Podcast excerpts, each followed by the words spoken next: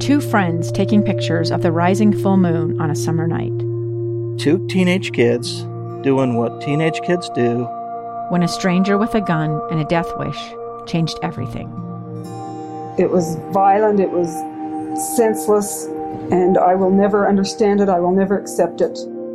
I'm Amy Donaldson, and unfortunately, we're all too familiar with stories about how violence shatters lives. But what we rarely see is how they are rebuilt.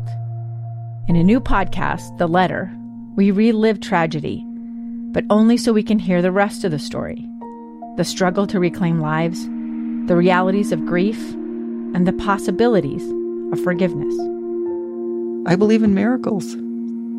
Sometimes I thought, there are no miracles. Yeah, there are, and this is a big one.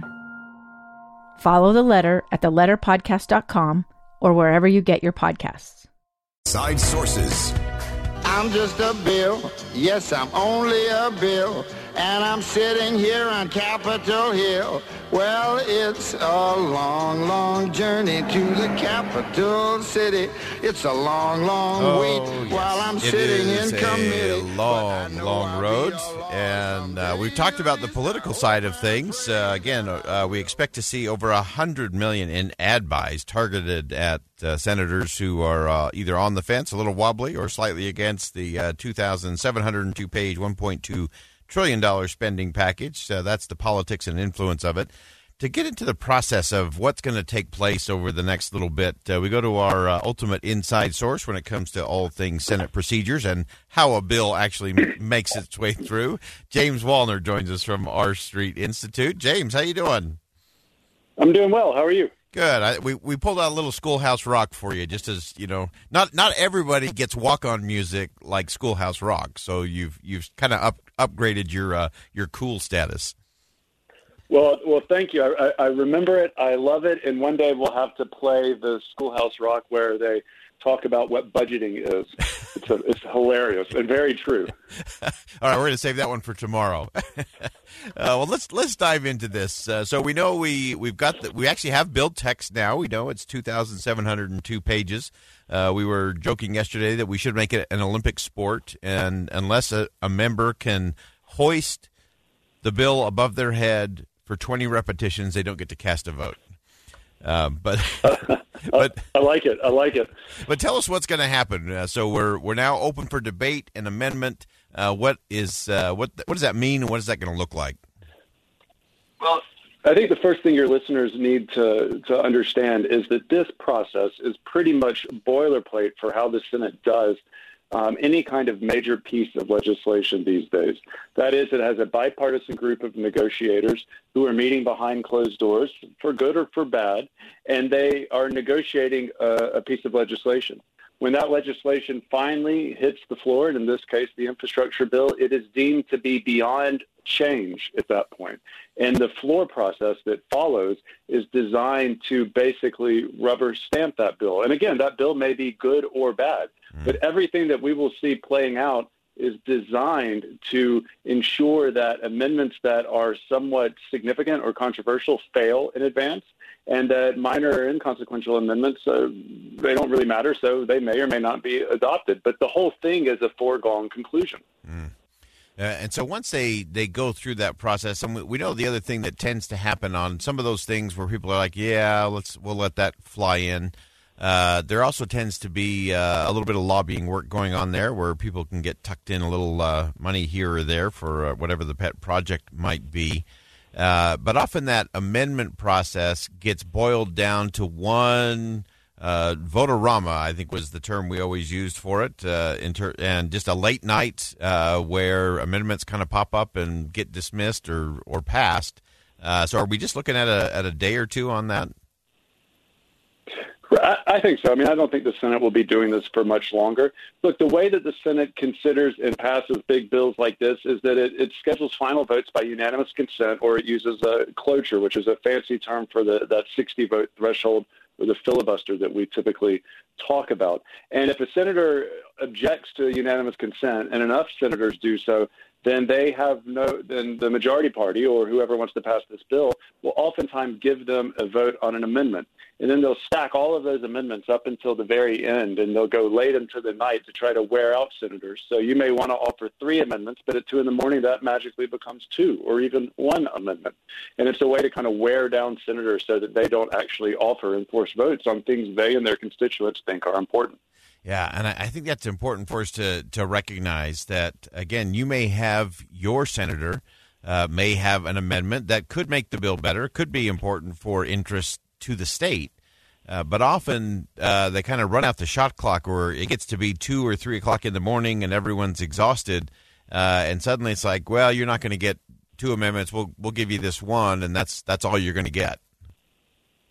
Right, and it becomes a lot harder to insist on two amendments at that point because you're tired, your colleagues are grumpy, no one really wants to be there. Your family back home is saying, "Where are you?" Right? This is this is designed to wear senators down. And one other thing I find quite humorous, and your listeners I think should take note of this, is that we hear an awful lot of complaining on both sides of the aisle about the so-called filibuster and about how a minority of the Senate thwarts what a majority wants to do. Well, I predict, and I think this will be the case, is every single major amendment, if not every amendment that is offered to this bill over the next couple of days, is going to be set by unanimous consent at a 60 vote threshold. And that is because the majority party, in this case the Democrats, are the price for a senator getting their amendment pending and a vote on it is guaranteeing its defeat. And that is a minority, a, simple minority, uh, defeating uh, an amendment by setting a higher threshold for its acceptance and passage. That seems hypocritical to me. Yeah, and uh, it's so interesting as this starts to play out, and you'll see these amendments get talked about, and you'll see who's you know kind of leaning one way or the other, uh, and this idea of the the filibuster uh, of being of having to get they have to get to sixty uh, in order to get to the final vote, right? Uh, yes and no. I mean, that's one of the one way of doing it. Another way is by unanimous consent, and yet another way is just to wear down the minority. I mean, look, there are no vetoes in the Senate.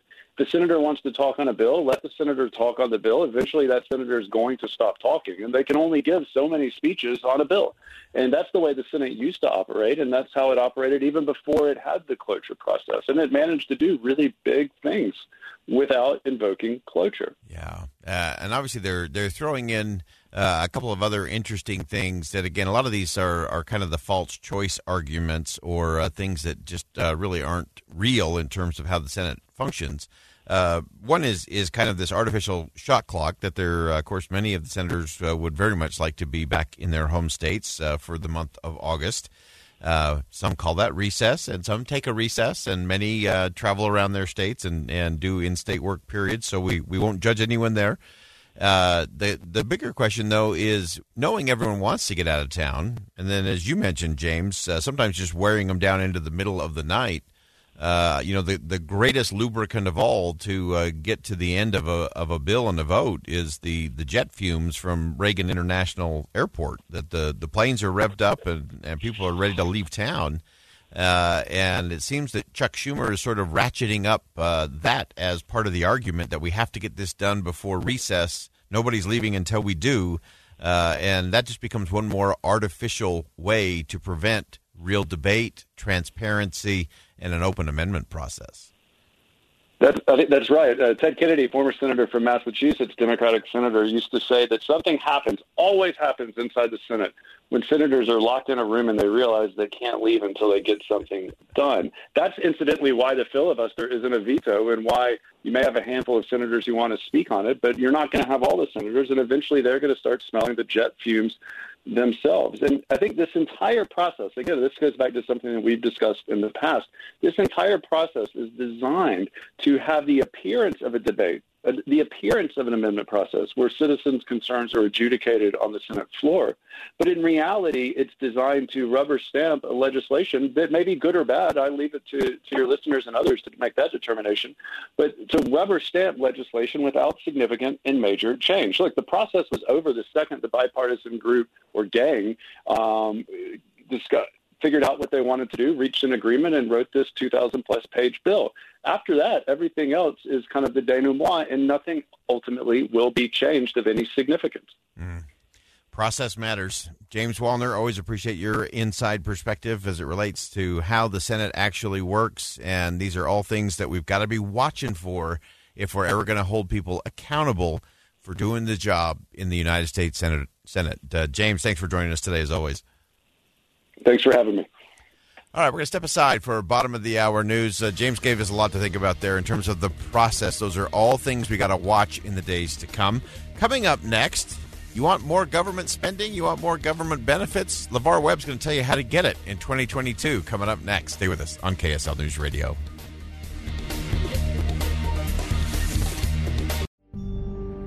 A gun in the face. Then all of a sudden, they all kind of lined up. They pointed their guns at me. And this is the point where I thought, I'm going to die today. Started two years of horror for an American in Venezuela. They said, You need to give us your phone and get ready because you're coming with us. I'm Becky Bruce, and I spent a year researching and piecing together Josh and Tammy Holt's story about their ordeal in a notorious prison. That's when everything started to turn bad. We had another pound on the door. Boom, boom, boom. And there was the police once again. You can binge all of the episodes of Hope in Darkness on KSLPodcasts.com or wherever you get your podcasts.